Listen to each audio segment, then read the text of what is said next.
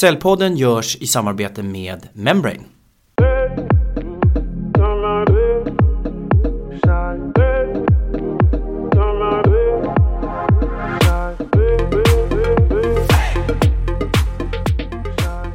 Hej och välkommen till Säljpodden. En podd för oss som gör affärer som ges ut av Säljarnas Riksförbund. Och jag är Ken Skog och i den här podden så intervjuar vi experter inom försäljning för att sprida kunskap helt enkelt. Och idag sitter jag här med Desiree Rova, grundare av My Needs. Ett eh, företag och ett verktyg som fokuserar på att mäta människors behov. Ofta omedvetna behov och hur det påverkar vårt sätt att kommunicera och hur vi uppfattas. Välkommen Desiree! Tack!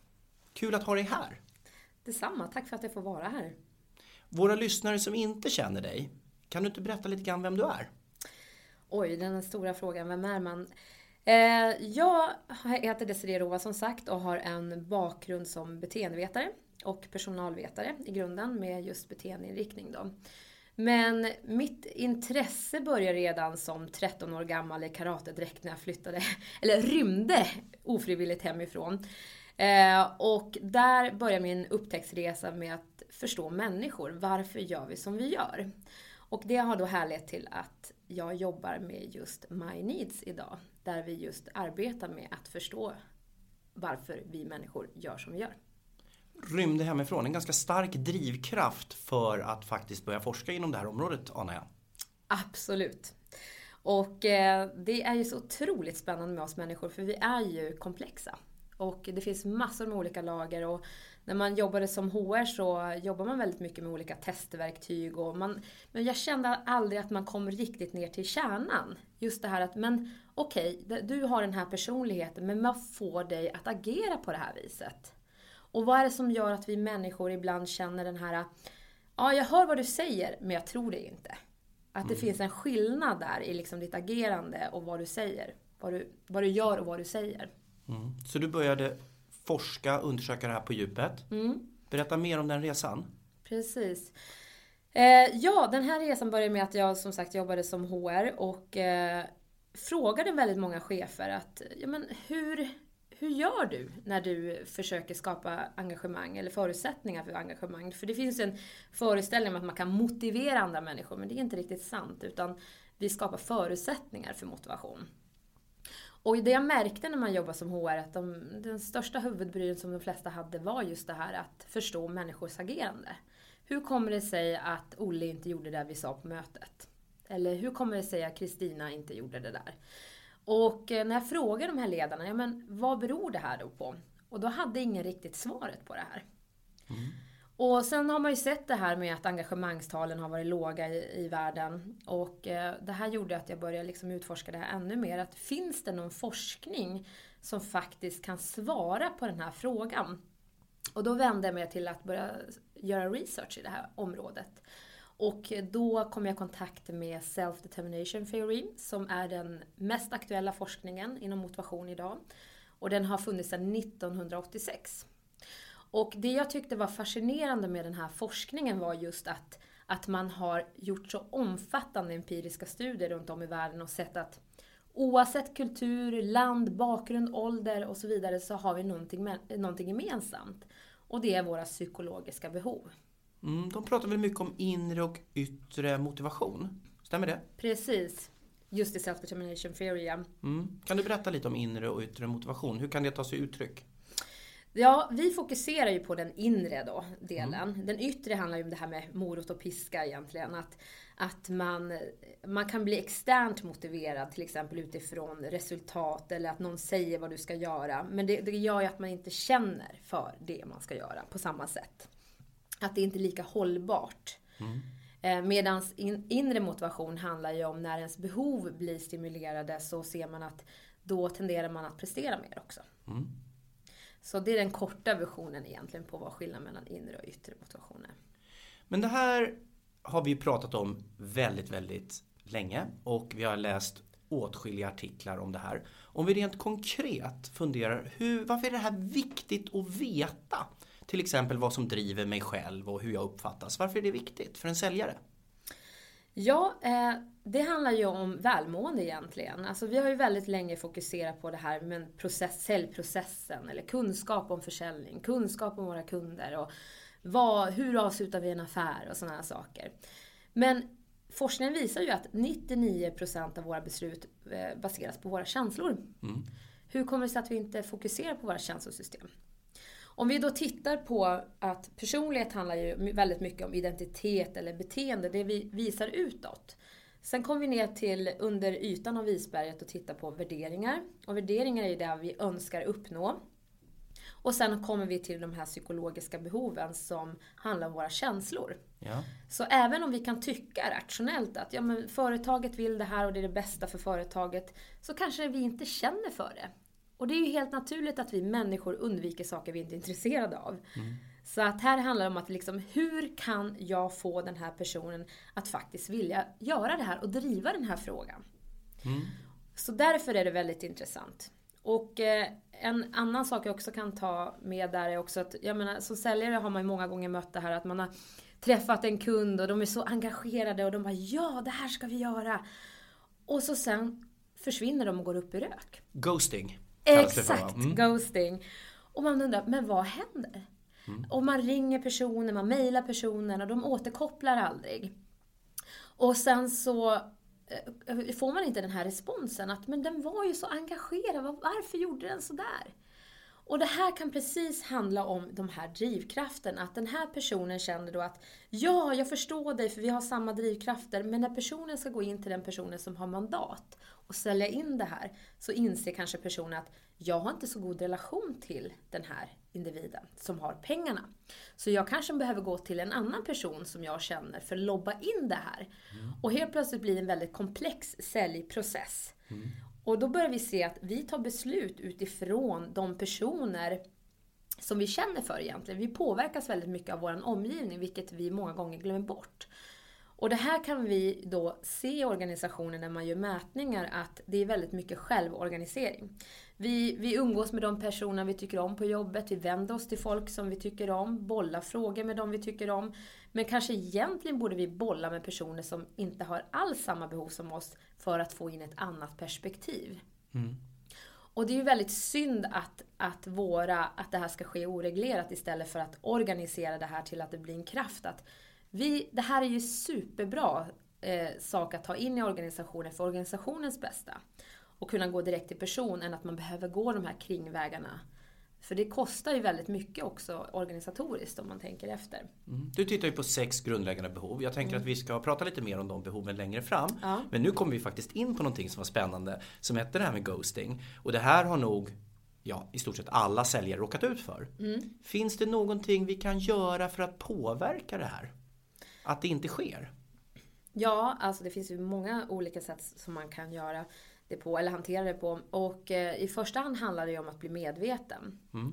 Och det jag gör själv som säljare idag, det är ju att när jag märker att någon är jätteentusiastisk så säger jag så här, okej okay, men du, vem är det som har mandatet att ta beslutet? Frågar jag först.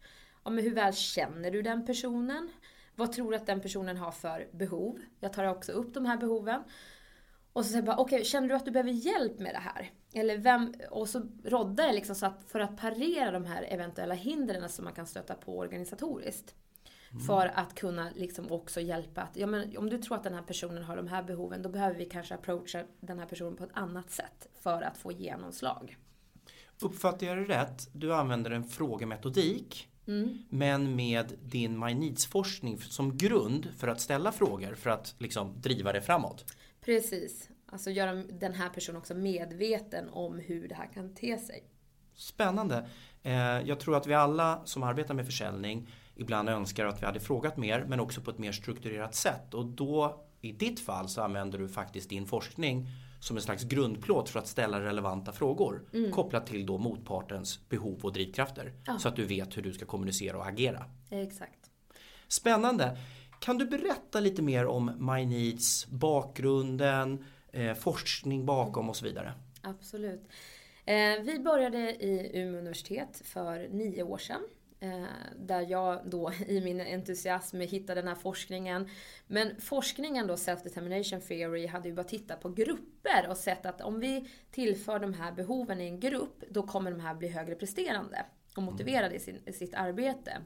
Men jag var mer intresserad av att titta på individuell nivå. Finns det någon recept för våran, våra drivkrafter eller någon cocktail som vi kan ta del av för att vi ska kunna skapa den energin i oss? Mm.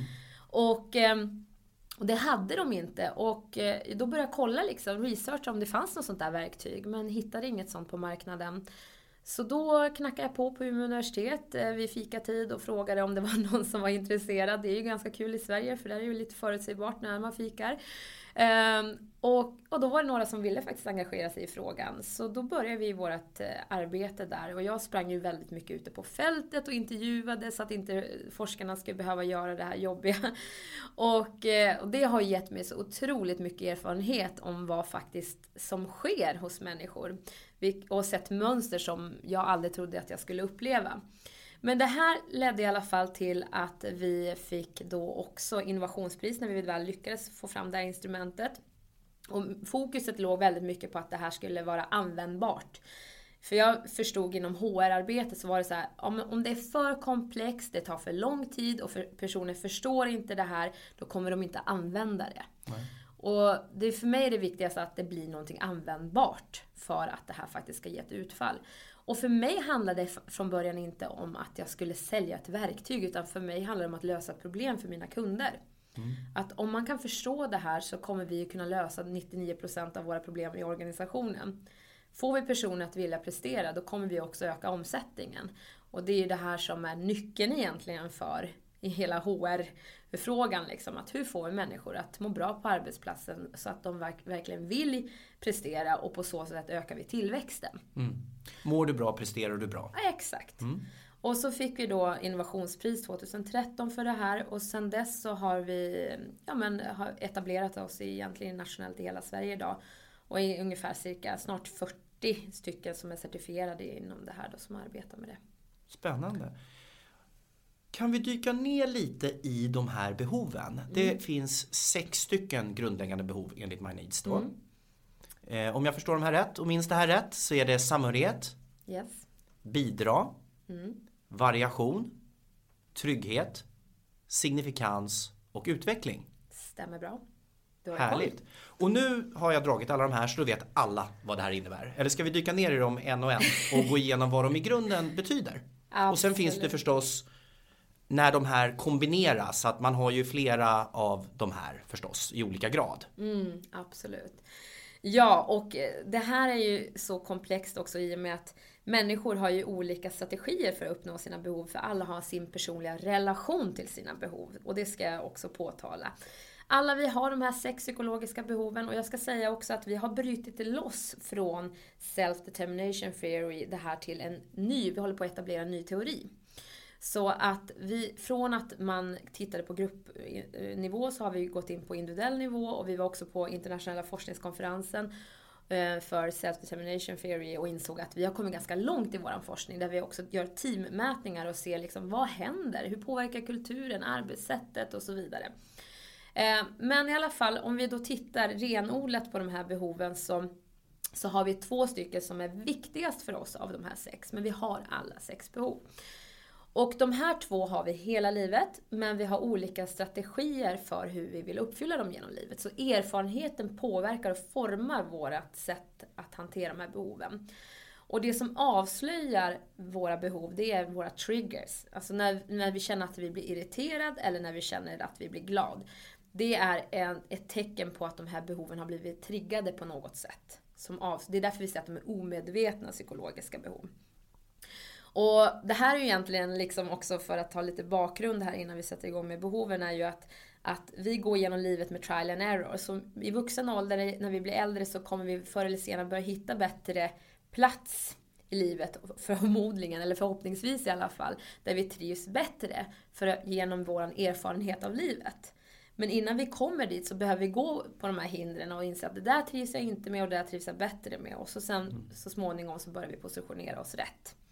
Men har vi den här vetskapen om vad som får oss att må bra så kan vi tidigare orientera oss i rätt när det kommer till arbete, vad vi ska jobba med, relationer och så vidare. Och förstå också eh, vad som triggar oss och vi reducerar onödiga hinder efter vägen.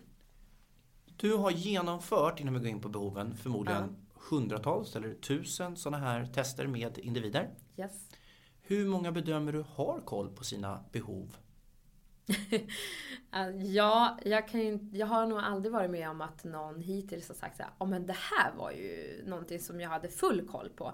Enda gången jag på snudd varit nära till det, det var när en 67-årig man var med på en workshop och så sa han så här att efter att han hade suttit tyst en hel dag på våran liksom, utbildning, då sa han att, att han var riktigt upprörd.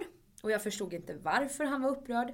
Och då sa han så här, Desiree jag blir rent provocerad av det här testet. Och jag tänkte, oj nu får jag verkligen min första så här äh, kägla här. Och äh, då sa jag, jaha men varför då?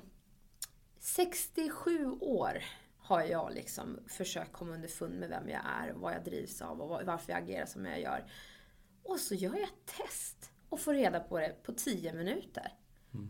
Jag bara, men det är väl fantastiskt? Nej, tänk om jag hade fått börja min resa med den vetskapen. Vart hade jag varit då? Och den här tanken har jag verkligen funderat väldigt mycket på. Att ja, tänk om våra barn kan växa upp med de här förutsättningarna. Vad kommer vi ha för framtid och samhälle då? Mm. Där personer faktiskt tar ansvar för sin egen engagemang och sin egen drivkraft. Så att det inte läcker över på omgivningen. Mm. Otroligt spännande. Nu kommer vi gå igenom behoven på mm. en hyfsat generisk nivå. Mm. Eh, och det betyder att man kan ju känna igen sig i alla de här behoven Absolut. i olika utsträckning. Det är viktigt att komma ihåg att det inte finns något bättre eller sämre om jag förstått rätt. Absolut. Men du kan väl på en så tyd, finns ordet tydlig generisk nivå som mm. möjligt ja. beskriva respektive behov. Mm. Eh, jag tänker utgå då ifrån styrkorna i varje behov. Alla har ju också en såklart fördelar och nackdelar med varje behov. Så det finns ingenting bättre eller sämre som du la till där. Men om vi tittar till exempel på utveckling som är det vanligaste säljbehovet om man säger så inom den branschen. Eh, så drivs man då av resultat och mål. Men det är enbart de personerna som har det primära behovet som faktiskt går igång på resultat och mål.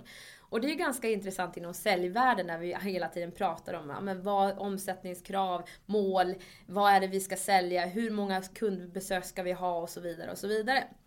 Men då ska man också som säljchef vara beredd på att förstå att det är inte allas motivation och framförallt inte heller kundernas eh, drivkrafter alla gånger heller. Så att det gäller ju att möta varandra där i den förståelsen. Om vi då tittar på signifikans, alltså från utveckling så gillar man ju mer så generalistiskt, att man gillar att sätta mål, man gillar att kunna olika saker och sätta sig in i... Man behöver inte vara bäst på det man gör utan snarare bara att man kan det man gör. Men tittar vi på signifikans, där drivs man av att vara specialist och nischad. Man trivs inte i en generalistisk roll. Där kan det handla om att man motiveras av att vara väldigt djup och lösa svåra problem som säljare. Och eh, också att man på något sätt sticker ut i mängden. Liksom. Att man, där går man faktiskt igång på säljtävlingar för att man ska kunna mätas också. Mm. I hur presterar jag i förhållande till andra. Så där, det är faktiskt det enda behovet där det faktiskt funkar med sälj, eh, såna här säljtävlingar. Om vi ska då nischa in oss på försäljning och de här drivkrafterna. Om vi tittar på samhörighet så motiveras man ju av teamet. Vilka är kunderna? Vilka är det jag jobbar med?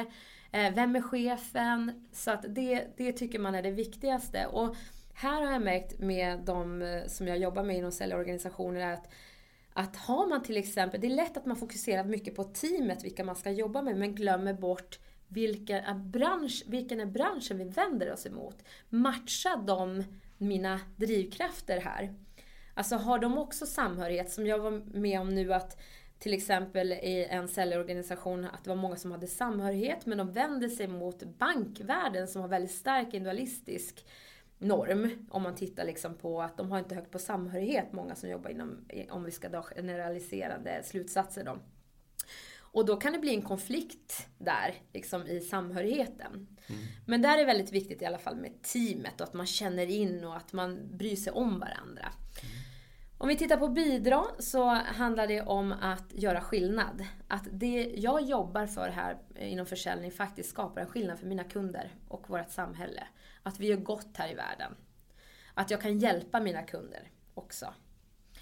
Om vi tittar på eh, trygghet så drivs man av struktur, att man har en väldigt tydlig roll och att man vet exakt vad man ska göra. Att det inte är så mycket egenskapande, att man får skapa saker själv utan snarare att att det här är din arbetsbeskrivning och det är det här du ska göra och ditt schema ser ut så här och här har du din dator och det här är dina kunder och allting är dokumenterat väl så man vet liksom hur man ska hantera allting och kunna ta efter. Så att där gillar man, gillar man att ha förutsägbarhet, då känner man verkligen den här euforin. I eh, variation då, som också är en väldigt vanlig säljdrivkraft, det är ju det här att man gillar vara spontan, autonomi, att man får effektivisera, ha frihet. Och där går det inte alltid så bra att sätta krav att du ska vara på kontoret 8 till 5 och du ska göra fem, minst fem kundbesök om dagen för då släcker du elden och drivkraften hos den personen som har variation. För dem handlar det mer om att få friheten att komma på själv vad de ska göra för att uppnå det här resultatet. Och där gillar man att komma på egna vägar, så där vill man inte bli lika styrd. Så det är i korthet de sex olika psykologiska behoven. Jättespännande. Det är ju oerhört mycket forskning bakom och det finns ju en oerhörd fördjupning i alla de här behoven. Mm. Eh, och det kan man förstås läsa mer om säkert på din hemsida och så vidare. Mm. Men det finns ett antal ämnen som poppar upp nu som jag blir jättenyfiken på att ställa följdfrågor på. Mm. Så jag kommer göra det. Du har varit inne lite grann på det här men vad skulle en frustration för en person som har samhörighet kunna vara i relationen med en kund till exempel?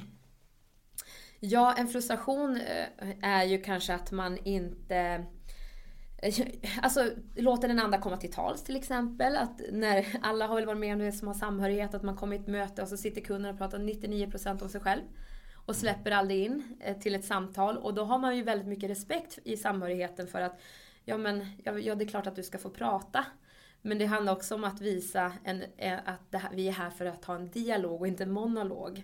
Mm. Och det kan vara en frustration, eller att man inte återkopplar, eller att man inte följer upp. Och det är någonting som man kan känna är en väldigt frustrerande del när man har samhörighet. Bland mm. annat. Nu sitter säkert många och tänker, oh, nu känner jag igen min kund. Kunden har samhörighet och signifikans. Jag vet det, jag borde bete mig på det här sättet.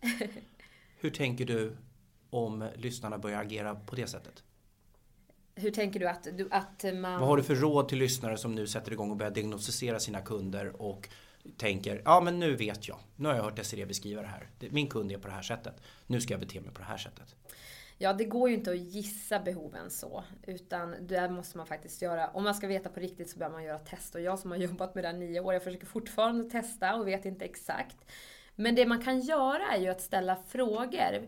När personen blir triggad eller provocerad eller när den berättar om eh, Ja men vad, vad, är det du brinner för i ditt jobb? Om man frågar kunden, men vad är det du brinner för? Vad vill du åstadkomma? Och när man ser att de flyter iväg i samma, eh, samtalet och blir glad, fråga också där varför, varför, varför.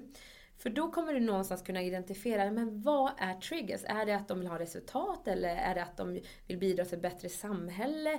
Eller vad är det det här handlar om? Och utifrån det kan du testa bemöta det behovet och se, om jag testar att, ja men okej, okay, du har samhörighet, då kanske det är det här. Och se, blir det en positiv effekt? Ja men då fortsätt med det då. Mm. Men, men det handlar inte om att diagnostisera människor utan det handlar om att utforska och vara nyfiken och ta reda på att kan det finnas ett annat perspektiv här mm. för att få en bättre förståelse för sina kunder.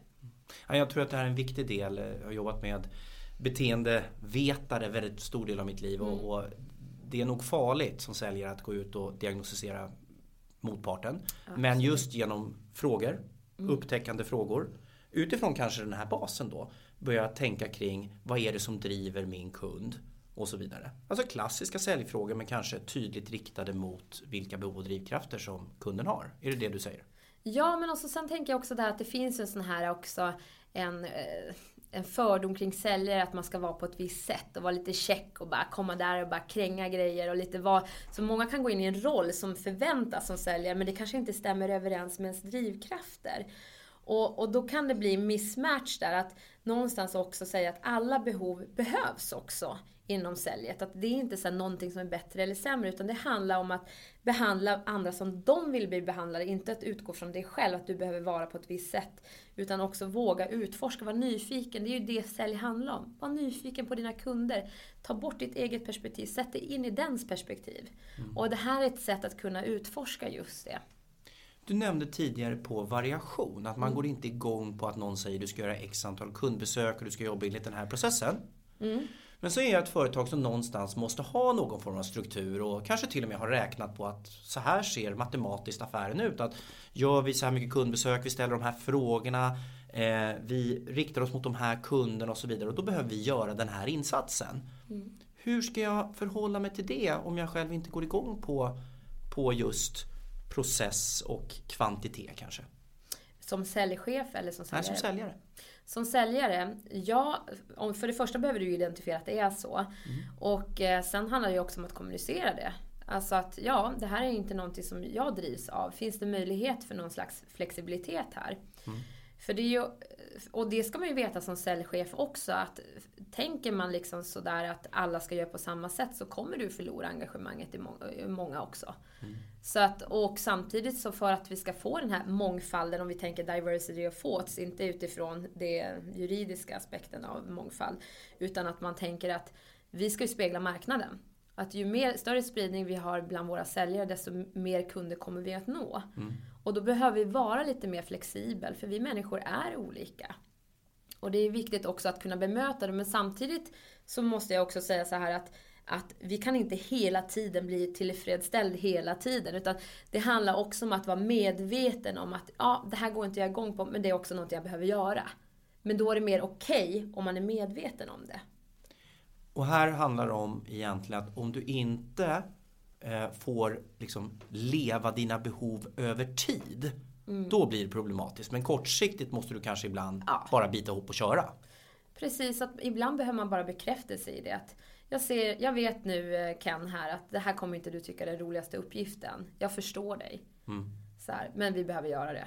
Och, och, bara att få den där eh, feedbacken, det gör väldigt mycket för en person. Att man känner sig förstådd och sedd. Mm. Och alla behöver olika sätt att få, alltså alla har olika behov av bekräftelse. Får jag utmana dig i ett uttalande du gjorde för 14 minuter sedan? Jag vet mm. inte om det var 14 minuter sedan, men det var tidigare. ja. Och det var att du sa att den gruppen eller det behovet som går igång på säljtävling mm. är det behovet som utveckling. Signifikans. Ja, signifikans, förlåt. Mm. Mm. Samhörighet då om man gör en lagtävling? Funkar inte det? Om man gemensamt ska nå ett mål, absolut. Mm. Och då kan det vara så här mot andra kanske avdelningar. Eller att vi ska vinna den här maskeradtävlingen. Jag vet inte om man har interna kickoffer eller vad det kan vara. Absolut. Så man har ju olika sätt att se på på säljtävlingar. Men säljtävlingar generell, i generell mening handlar ju ofta om att en ska vinna och vara bästa säljaren i månaden. Och den enda som egentligen går igång på vara individuellt den bästa säljaren i månaden, det är ju den personen som har signifikans som högt, hög drivkraft. Mm. Ja, precis. Men det kan jag mm. tänka mig. Mm. Men att ska man nu om vi har säljchefer eller säljare som överväger en säljtävling så är det viktigt att tänka igenom formerna för den i så fall. Då. Exakt, att det mm. möter allas behov. Mm. Intressant, för det är så här många tror jag eh, förutfattade meningar man får kring kvantitet versus kvalitet, säljtävlingar rätt. Och då kommer jag in till ett annat område. Finns det ett sätt att säga vissa typer av säljroller passar bättre för personer med vissa typer av behov? Oj, det här är ju väldigt komplext måste jag faktiskt säga. För att ett så tänker jag så här, okej. Okay, eh, behov, alltså personens kunskap och erfarenhet kopplat till vart de jobbar. Och vilket område de jobbar i. Sen hur organisationen ser ut och strukturen i det ser ut kopplat till behoven och drivkrafterna. Och sen handlar det om vilken marknad och vilka kunder man möter och vilka behov de har. Så det blir ju, vi brukar jobba med spelplaner där vi visualiserar att vi tittar i rekryteringen att den här personen ska ju matcha också in i ett sammanhang. Inte bara, ja men den här är världens bästa säljare. Utan i den här konstellationen kanske det inte blir världens bästa säljare för den har inte de förutsättningarna. Och då kan det handla allt ifrån vad man, vad man jobbar inom försäljning med och vem som, vem som är i teamet och så vidare. Och sen kommer nästa del då, ja men vilka är våra kunder och vilka vänder vi oss mot? Så det är inte så enkelt Nej. alltid, utan det är flera saker man måste ta i beaktning för att faktiskt kunna svara på den frågan livet är inte en punktform utan det är komplext. Det är komplext, ja.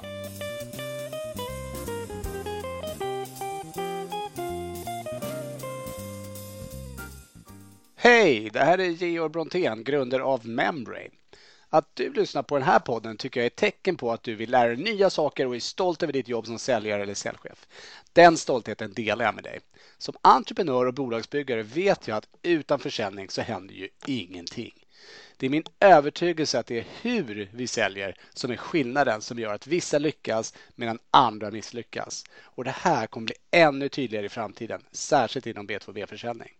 Tyvärr så är det så att de flesta CRM-verktyg som säljare tvingas använda idag inte utvecklades med den här insikten. Därför så har de inte blivit mycket mer än glorifierade adressböcker. Och kanske var det här tillräckligt när ni valde det CRM-system som ni använder idag. Men det kommer inte vara tillräckligt i framtiden om ni vill bli bäst. Därför har vi på Memrin utvecklat ett system som går bortom att logga information och istället fokuserar på hur ni ska arbeta med försäljning för att vinna fler affärer och skapa konkurrensfördelar. För framgång inom professionell försäljning handlar om att utveckla människor och arbetssätt, inte bara databaser. Låter det här intressant? Maila oss då på kontakt.membrane.com eller besök www.membrane.com för att lära er mer. Jag tänker så här.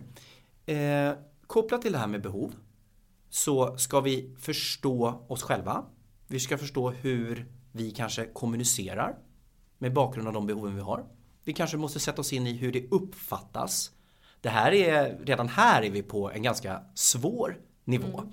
Och nu sen behöver vi komma till kombinationen av behov och hur det påverkar alla de här parametrarna. Uh. Och det gör att man bara vill ge upp. Eller så är det ett bra sätt att faktiskt få någon form av självinsikt mm. för att börja agera efter det här. Är det, är det, är det så du vill liksom lägga upp starten för hur man ska se på det här med behov, eller? Jag kan tycka så här att det är otroligt mycket resursslöseri genom att bara gissa sig fram.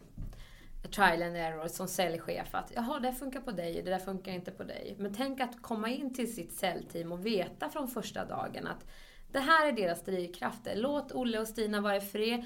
Följ upp de här. De här behöver stöttning i det här. Det här är deras rädslor. Det här behöver vi träna mer på och det där behöver vi träna mindre på. Alla har olika, att bara veta det än att man ska ta ett år på sig att lära känna sig sitt säljteam mm. och direkt kunna stötta dem, för det är det som det handlar om. Och sen också att bygga ett medarbetarskap där man tar eget ansvar för för sitt engagemang och känner att det här behöver jag och det kan jag stå upp för att jag behöver för att jag ska kunna prestera och må bra. Mm. Ja, men jättebra, både chefsperspektivet där och eh, medarbetarperspektivet.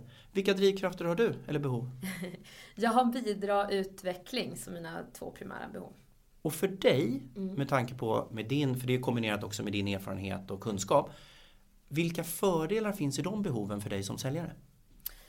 Ja, det, det jag har sett som fördelar genom åren nu när jag förstår mina behov är just det här att, att jag ser, kan ganska snabbt komma in i en organisation och se hur helheten fungerar. Att de kan många gånger komma in och säga så här, ah, vi har så mycket problem här, det är det och det och det och det och det och det och när jag lyssnar på dem en, en kvart så inser jag, nej det är bara det här. Och de bara, men hur kom du fram till det? Ja, för jag ser hur allting hänger ihop. Och i bidragsbehovet har vi den här förmågan att kunna se helhet. Mm. Och där säger jag att jag är väldigt duktig på att nischa in mig och kunna hjälpa kunden att sortera ut det här konkret. Mm.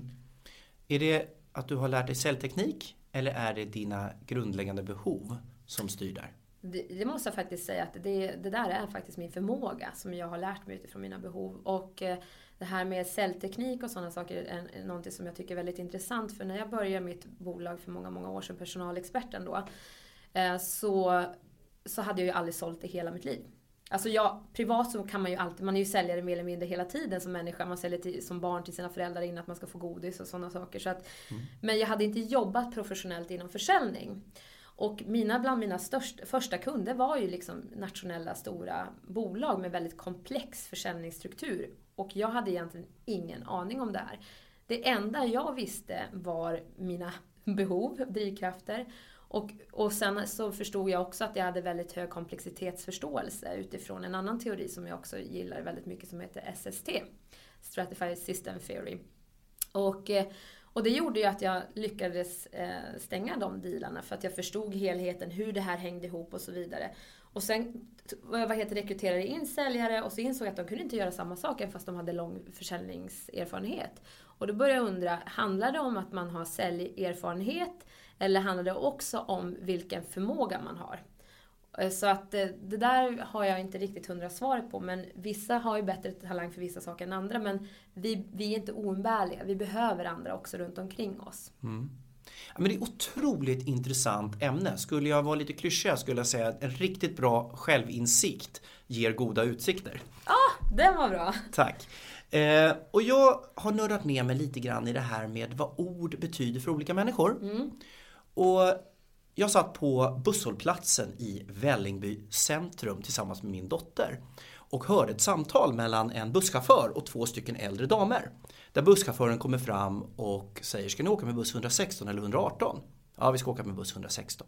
Ja, men vad bra, för att jag kör 118 där bortifrån. Det är så att det är felskyltat. Då säger den ena damen, ja, det är fullständigt kaos på den här bussterminalen. Och då tänkte jag vad kaos innebar för henne och vad hennes behov var egentligen som gjorde att hon använde ett så starkt ord. Och det här är bara ett exempel. Jag vet att du har ett exempel om någon mobiltelefon som jag tycker är jätteintressant. Kan inte du berätta hur saker kan uppfattas olika utifrån vilket behov vi har? Absolut, vi filtrerar ju saker utifrån våra perspektiv och missar väldigt många gånger våra, alla andras perspektiv på grund av det. Eh, jag skulle ha en föreläsning en dag och så var det en kvinna som kom sent. Och hon var jätteupprörd och då tänkte jag så här, okej vi måste låta henne få ta, berätta vad som har hänt så att de andra kan släppa det. Och då berättade hon att hon hade tappat sin telefon eh, vid tunnelbanan och så hade en person trampat på den och den hade då gått sönder. Och hon hävdade då att den här personen hade sett det också och bara gått därifrån. Och reaktionen som uppstod då bland mina, de som var på föreläsningen var, den som hade utveckling sa då utbrast, gick den sönder? Går den att laga? Fokusera alltså på resultatet. Personen som hade trygghet som sitt primära behov sa, men du kan ju inte gå med telefonen utanför fickan. Alltså den ska ju vara, den är ju inte säkert. Du måste stoppa in den ordentligt in i väskan så att inte någon tar den eller sånt där händer. Så hade då tänkte på säkerheten då när man hade trygghet. Personen som hade samhörighet som sitt behov säger då att men, men du, vem var personen? Den kanske hade bråttom. Hur såg den ut? Man vet ju aldrig. Man kan ju, ja, det kanske var något som hade hänt eller sådär och försökte alltså förstå människan i det här sammanhanget. Då. Och personen som hade bidrag muttrade Tänk om alla skulle bete sig så här. Hur hade vårt samhälle sett ut då? Att man zoomar in och zoomar ut liksom till samhällsnivå, det sto- helheten. Mm.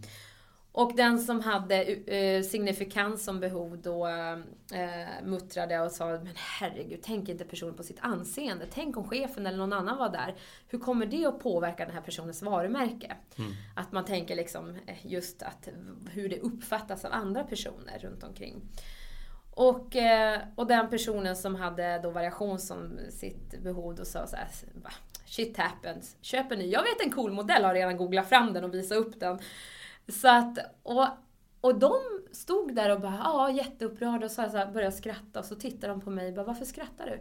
Jag bara, men hör ni hur era olika perspektiv talar? Så, vadå olika perspektiv? Vi tycker likadant. Nej, du fokuserar på resultatet, du fokuserar på säkerheten och så vidare. Och de bara, oj hjälp! Jag bara, är det konstigt att det sker missförstånd? Att vi tror, vi tänker att samma sak har samma betydelse för oss människor. Mm. Nej, det är helt otroligt. Jag har samhörighet och utveckling. Så mina, jag känner igen mig i alla de där kommentarerna. Däremot så hör jag ju hur jag först tycker, ja men vad fan, kolla hur det går med telefonen. Och, och sen också, går den att laga? Det är ju där jag landar först. Sen kommer jag in i de där andra parametrarna, men det är ju uppenbart att jag landar där först. Jag tänker att vi ska börja runda av vårt samtal lite grann nu. Eh, men bli ganska konkreta. Om du är säljare och lyssnar på det här programmet. Vad är det du tycker att jag ska ta med mig från den här intervjun? Börja göra eller tänka på eller? Mm. Konkret så skulle jag säga så här att börja titta på situationer där du har mått som bäst, när du känner den här euforin och passionen för någonting, där du tappar tid och rum. Och börja identifiera, vad var det som hände i de där situationerna? Börja skriva ner dem i detalj. Och sen också titta på, vad gör mig triggad och upprörd? Och titta långt tillbaka i tiden. Och börja se, vilka behov talar utifrån de här sex i de här olika mönstren? Och det kan ju nämligen vara så också att du kanske inte ens har upptäckt ditt behov ännu. Att det kanske bara är ett behov som du fokuserar på.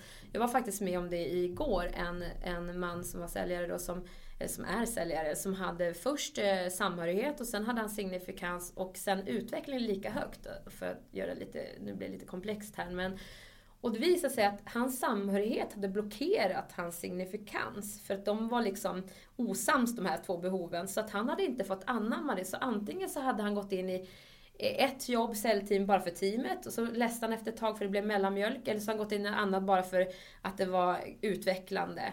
Men det blev varken det ena eller det andra. Att försöka hitta liksom, vart får jag de här behoven att passa bäst i olika situationer? Och börja utforska liksom, de här triggerserna och ställa frågan varför reagerar du på det här? Att stanna inte här ovanför ytan utan gå ner på djupet.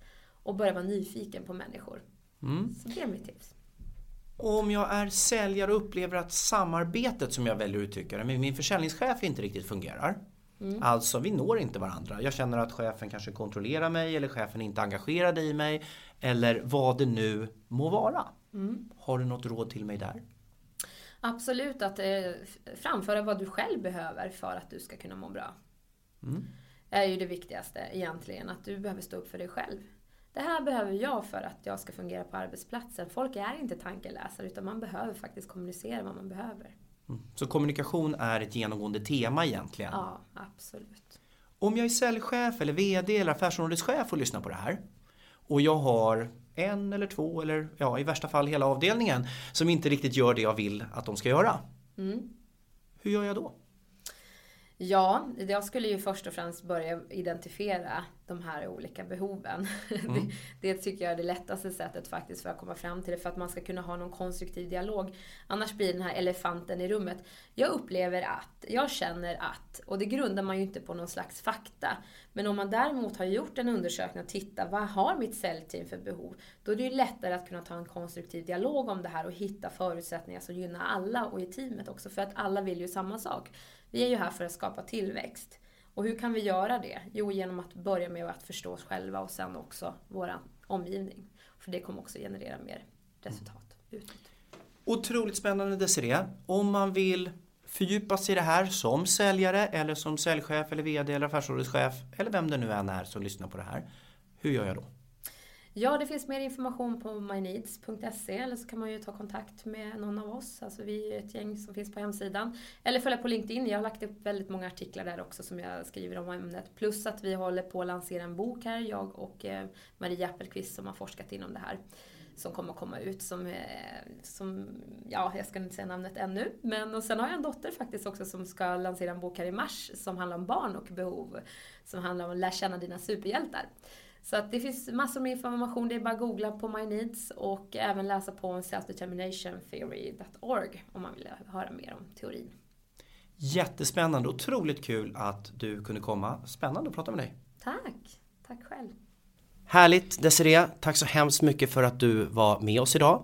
Och till lyssnarna, gå gärna in som sagt på myneeds.se och läs mer om drivkrafter och behov. Den här podden görs tillsammans med Säljarnas Riksförbund, en podd för oss som gör affärer. Ha det riktigt bra och gå ut och gör mycket affärer nu. Hej då!